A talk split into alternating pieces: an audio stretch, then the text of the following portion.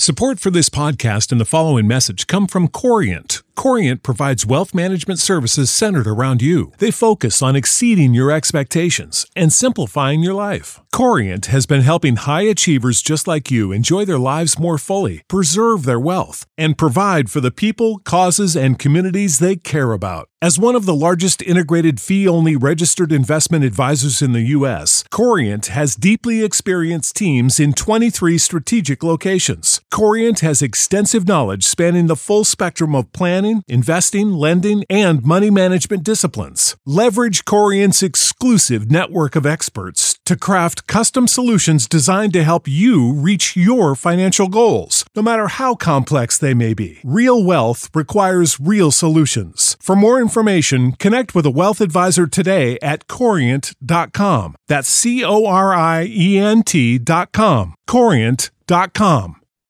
Lendas e Narrativas de Alexandre Herculano. A Abóbada 1. O Cego O dia 6 de janeiro do ano da Redenção 1401 tinha amanhecido puro e sem nuvens. Os campos, cobertos aqui de relva, acolá de searas, que cresciam a olhos vistos com o calor benéfico do sol, verdejavam ao longe, ricos de futuro para o pegureiro e para o lavrador. Era um destes formosíssimos dias de inverno mais gratos que os do estio, porque são de esperança, e a esperança vale mais do que a realidade. Destes dias, que Deus só concedeu aos países do Ocidente, em que os raios do sol, que começa a subir na eclíptica, estirando-se vívidos e trêmulos por cima da terra enegrecida pela umidade e errando por entre os troncos pardos dos arvoredos despidos pelas geadas, se assemelham a um bando de crianças no primeiro viço da vida, a folgar e a rolar-se por cima da campa, sobre a qual há muito sussurrou o último ai da saudade e que invadiram os musgos e abrolhos do esquecimento. Era um destes dias antipáticos aos poetas oceânico regelo ou nevoentos que querem fazer-nos aceitar como coisa muito poética. Esses gelos do norte, esses brilhantes caramelos dos topos das montanhas, sem se lembrarem de que, do sol do meio-dia aos raios vívidos, parvos se lhes derretem a brancura, perdem com a nitidez e se convertem de lúcidos cristais em água chilre. Destes dias, enfim, em que a natureza sorri como a furto, rasgando o denso véu da estação das tempestades. No adro do mosteiro de Santa Maria da Vitória, vulgarmente chamado da Batalha, fervia o povo, entrando para a nova igreja, que de muito pouco tempo servia para as solenidades religiosas. Os frades dominicanos, a quem el-rei Dom João I tinha doado esse magnífico mosteiro, cantavam a missa do dia debaixo daquelas altas abóbadas, onde repercutiam os sons do órgão e os ecos das vozes do celebrante que entoava os quíres. Mas não era para ouvir a missa conventual que o povo se escoava pelo profundo portal do templo para dentro do recinto sonoro daquela maravilhosa fábrica. Era para assistir ao alto da adoração dos reis, que com grande pompa se havia de celebrar nessa tarde dentro da igreja e diante do rico presepe que os frades tinham levantado junto do arco da capela do fundador, então apenas começada. A concorrência era grande porque os habitantes da Canoeira, de Aljubarrota, de Porto de Mós e dos mais lugares vizinhos, desejosos de ver tão curioso espetáculo, tinham deixado desertas as povoações para vir povoar por algumas horas o ermo do mosteiro. Aprazível coisa era ouvir, descendo os outeiros para o vale por sendas torcidas, aquelas multidões, vestidas de cores alegres e semelhantes, no seu complexo, a serpentes imensas, que, transpondo as assomadas, se rolassem pelas encostas abaixo, refletindo ao longe as cores variegadas da pele luzidia e lúbrica. Atravessando a pequena planície onde voltava o mosteiro, passava o rio Lena, cuja corrente tinham tornado caudal as chuvas da primeira metade da estação invernosa. No campo contíguo ao edifício, aqui e acolá, levantavam-se casarias irregulares, algumas fechadas com suas portas, outras apenas cobertas de madeira e abertas para todos os lados, à maneira de simples telheiros. As casas fechadas e reparadas contra as injúrias do tempo eram as moradas dos mestres e artífices que trabalhavam no edifício. Debaixo dos telheiros viam-se nuns pedras só desbastadas, noutros algumas onde se começavam a divisar lavores, noutros, enfim, pedaços de cantaria, em que os mais hábeis escultores e entalhadores já tinham estampado os primores dos seus delicados cinzéis. Mas o que punha espanto era a inumerável porção de pedras, lavradas, polidas e prontas para serem colocadas em seus lugares, que jaziam-se espalhadas pelo terreiro que, ao redor do edifício, se alargava para todos os lados mainéis rendados, peças dos fustes, capitéis góticos, laçarias de bandeiras, cordões de arcadas, aí estavam tombados sobre grossas zorras ou ainda no chão, endurecido pelo contínuo perpassar de trabalhadores, oficiais e mais obreiros desta maravilhosa fábrica. Quem de longe olhasse para aquele extenso campo, alastrado de tantos primores de escultura, julgara ver o assento de uma cidade antiquíssima, arrasada pela mão dos homens ou dos séculos, de que só restava em pé um monumento, o mosteiro. E, todavia, esses que pareciam restos de uma antiga Balbec não eram senão algumas pedras que faltavam para o acabamento de um convento de frades dominicanos, o convento de Santa Maria da Vitória, vulgarmente chamado a Batalha. Um quadrante de pedra, assentado em um canto do adro, apontava meio-dia. A igreja tinha sorvido dentro do seu seio desmesurado os habitantes das próximas povoações e, de todo o ruído e algazarra que poucas horas antes soava por aqueles contornos, apenas trespassavam pelas frestas e portas do templo os sons do órgão, soltando a espaços as suas melodias, que sussurravam e morriam ao longe, suaves como pensamentos do céu. Não estava, porém, inteiramente o ermo o terreiro da frontaria do edifício.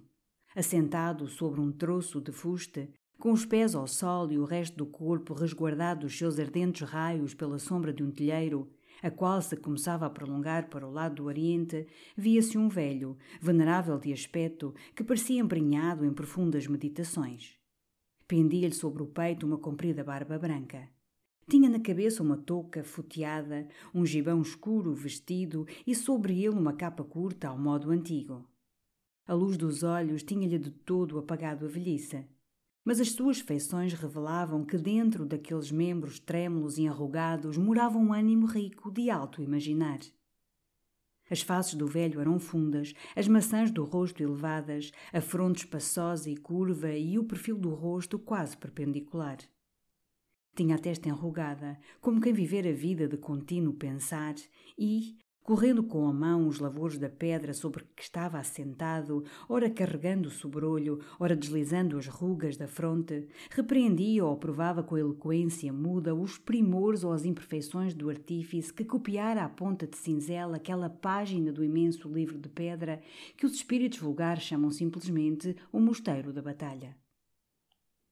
Enquanto o velho cismava sozinho e palpava o canto, subtilmente lavrado, sobre que repousavam os membros entorpecidos, à portaria do mosteiro, que perto dali ficava, outras figuras e outra cena se viam. Dois frades estavam em pé no limiar da porta e altercavam em voz alta. De vez em quando, pondo-se nos bicos dos pés e estendendo os pescoços, parecia quererem descobrir no horizonte que as comiadas dos montes fechavam algum objeto. Depois de assim olharem um pedaço, encolhiam os pescoços e, voltando-se um para o outro, travavam de novo renhida disputa que levava seus visos de não acabar. Oh homem! dizia um dos dois frades, a quem a tez macilenta e as barbas e cabelos grisalhos davam certo ar de autoridade sobre o outro, que mostrava nas faces coradas e cheias e na cor negra da barba povoada e revolta mais vigor da mocidade. Já disse a Vossa Reverência que El Rei me escreveu, de seu próprio punho, que viria assistir ao alto da adoração dos reis e, de caminho, veria a casa do capítulo a que ontem mestre Huguet mandou tirar os simples que sustentavam a abóbada. E nego eu isso? replicou o outro frade. O que digo é que me parece impossível que El Rei venha, de feito, conforme a vossa paternidade prometeu em sua carta. Há muito que lá vai o meio-dia, Daqui a pouco tocará a vésperas e às duas por três é noite. Não vedes, padre mestre, a que horas virá a acabar o alto? E este povo, este devoto povo que aí está, que aí vem, há de ir com o escuro, por esses descampados e serras, com mulheres, com raparigas. Tá, tá, interrompeu o prior. Temos luar agora e vão de consum. O caso não é esse, padre procurador. O caso é se está tudo aviado para agasalharmos el rei e os de sua companhia. Olá, quanto a isso, nada falta. Desde ontem que tenho tido tanto descanso como hosta ou cavalgada de castelhanos diante das lanças do condestável. O pior é que, segundo me parece, e dizei o que quiserdes, opus eolium perdidi. Não falta quem tarda, el rei não quebrará a palavra ao seu antigo confessor. O que quero é que todos os noviços e coristas que têm de fazer suas representações no alto estejam a ponto e vestidos para ele começar logo que a sua senhoria chegue. Nada recieis, que tudo está preparado. Do que duvido é de que comecemos se por el rei houvermos de esperar. O frade mais velho fez, a estas palavras, um gesto de impaciência e, sem dar resposta ao seu pirrónico interlocutor, estendeu outra vez o gasnate para a banda da estrada, fazendo com a extremidade do hábito uma espécie de sobrecéu para resguardar os olhos dos raios do sol que, já muito inclinado para o ocidente, batia de chapa no portal onde os dois reverendos estavam altercando. Porém, meio descoroçoado, o dominicano logo abaixou os olhos nem o mínimo vulto se enxergava no horizonte. E neste abaixar de olhos viu o cego, que estava ainda assentado sobre o fusto da coluna. Para escapar, talvez, às reflexões do seu confrade, o reverendo bradou ao velho. Olá, mestre Afonso Domingues, bem aproveitás o soalheiro? Não vos quero mal por isso, que um bom sol de inverno vale, na idade grave, mais que todos os remédios de longa vida que em seus alforjes trazem por aí os físicos. Dizendo e fazendo, o reverendo desceu os degraus do portal e encaminhou-se para o cego. Quem é que me fala? perguntou este, alçando a cabeça. Frei Lourenço Lampreia, vosso amigo e servidor, honrado mestre Afonso. Tão esquecida anda já minha voz em vossas orelhas, que me não conheceis pela toada? Perdoai-me, muito devoto padre prior, atalhou o velho, tenteando com os pés o chão para erguer-se, no momento em que Frei Lourenço Lampreia chegava junto dele, seguido do seu confrade Frei Joana, procurador do mosteiro. Perdoai-me. Foi-se o ver, vai-se o ouvir. Em distância, já não acerto a distinguir as falas. Estai quedo, estai quedo, mestre Afonso, disse Frei Lourenço, segurando o cego pelo braço. O indigno prior do Mosteiro da Vitória não consentirá que o muito sabedor arquiteto e imaginador Afonso Domingues, o criador da oitava maravilha do mundo, o que traçou este edifício, doado pelo virtuoso de grandes virtudes, rei Dom João à nossa ordem, se levante para estar em pé diante do pobre frade. Mas esse religioso, interrompeu o cego, é o mais abalizado teólogo de Portugal, o amigo do muito excelente doutor João das Regras e do grande Nuno Álvares e privado e confessor de El Rei. Afonso Domingues é apenas uma sombra de homem, um troço de capitel partido e abandonado no pó das encruzilhadas, um velho tonto de quem já ninguém faz caso.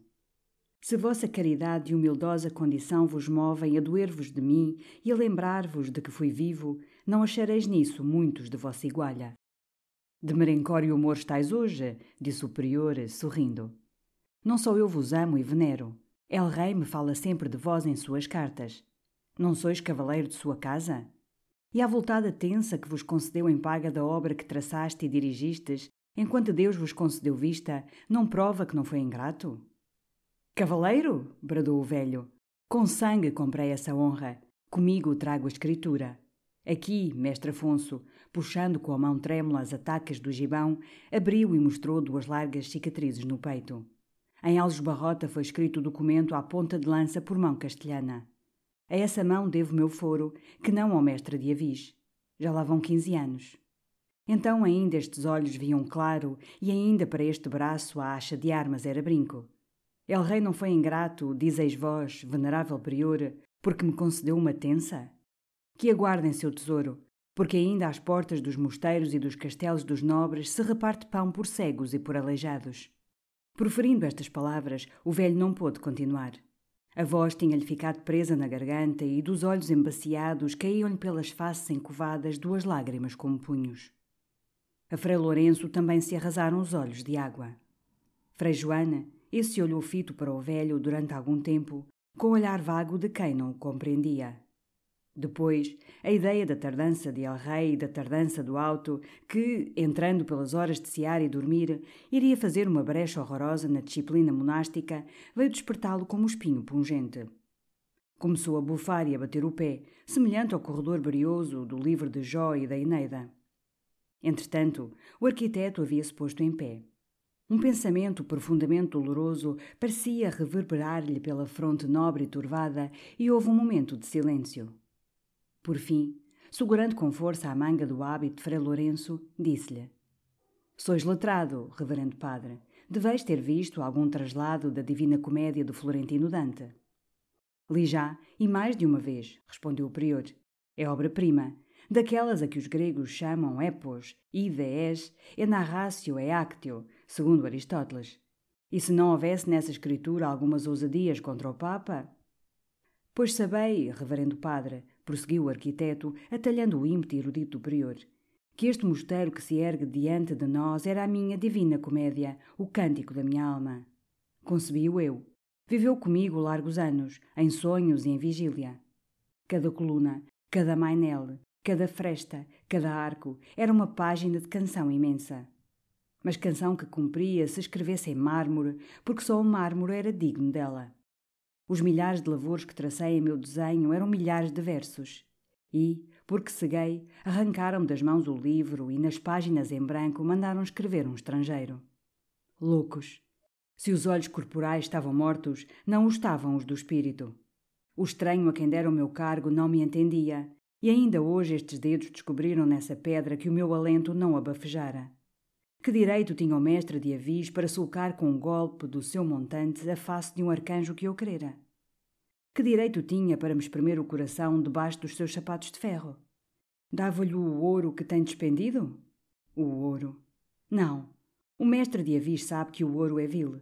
Só é nobre e puro o gênio do homem.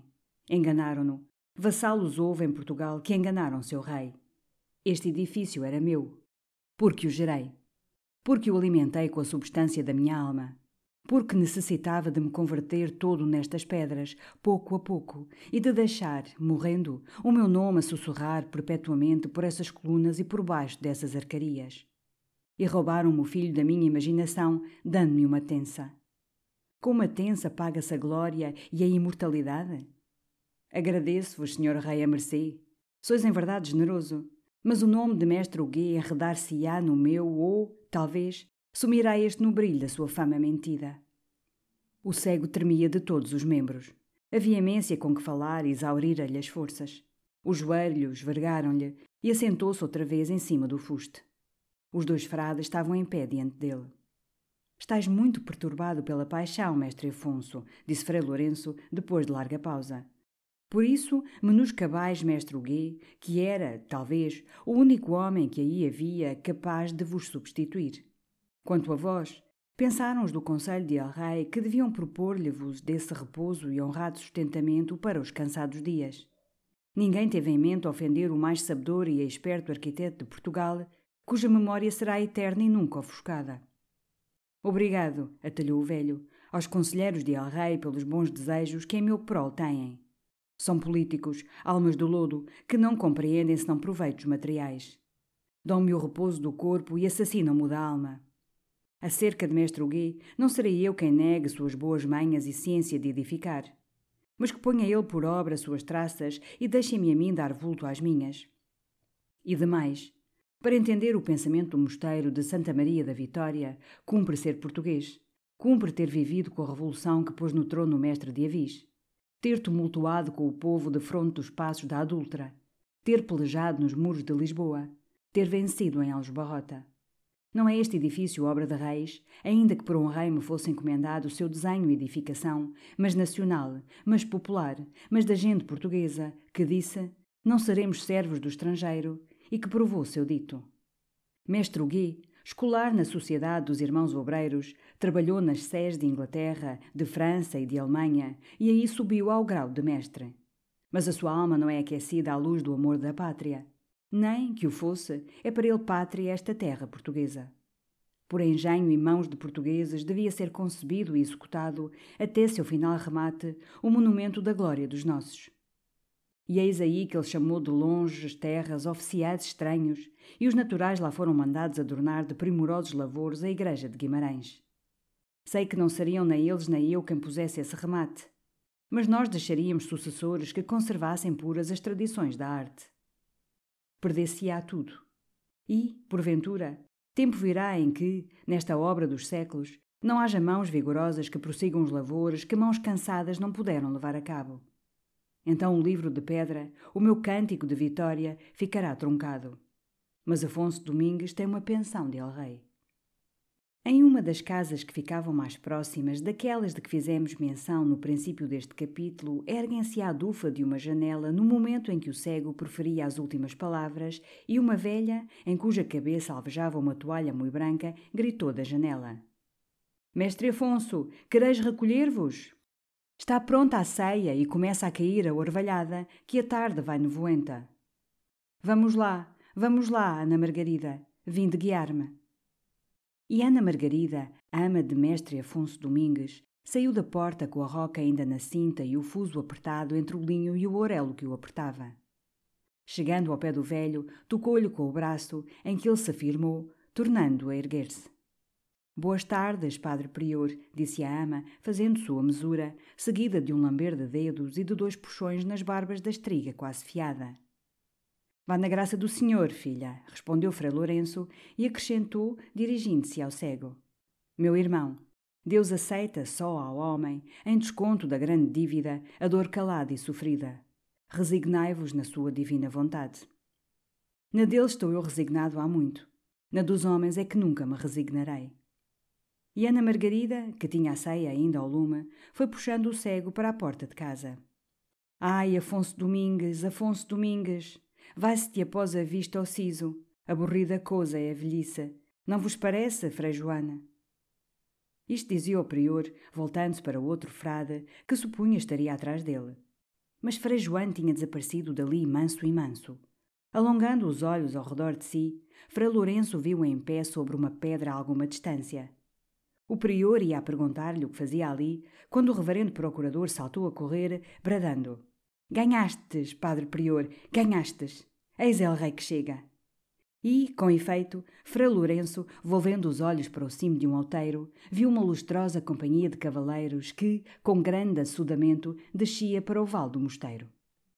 When you need mealtime inspiration, it's worth shopping Kroger, where you'll find over 30,000 mouth-watering choices that excite your inner foodie. And no matter what tasty choice you make, you'll enjoy our everyday low prices, plus extra ways to save, like digital coupons worth over $600 each week. You can also save up to $1 off per gallon at the pump with fuel points. More savings and more inspiring flavors make shopping Kroger worth it every time. Kroger, fresh for everyone. Fuel restrictions apply.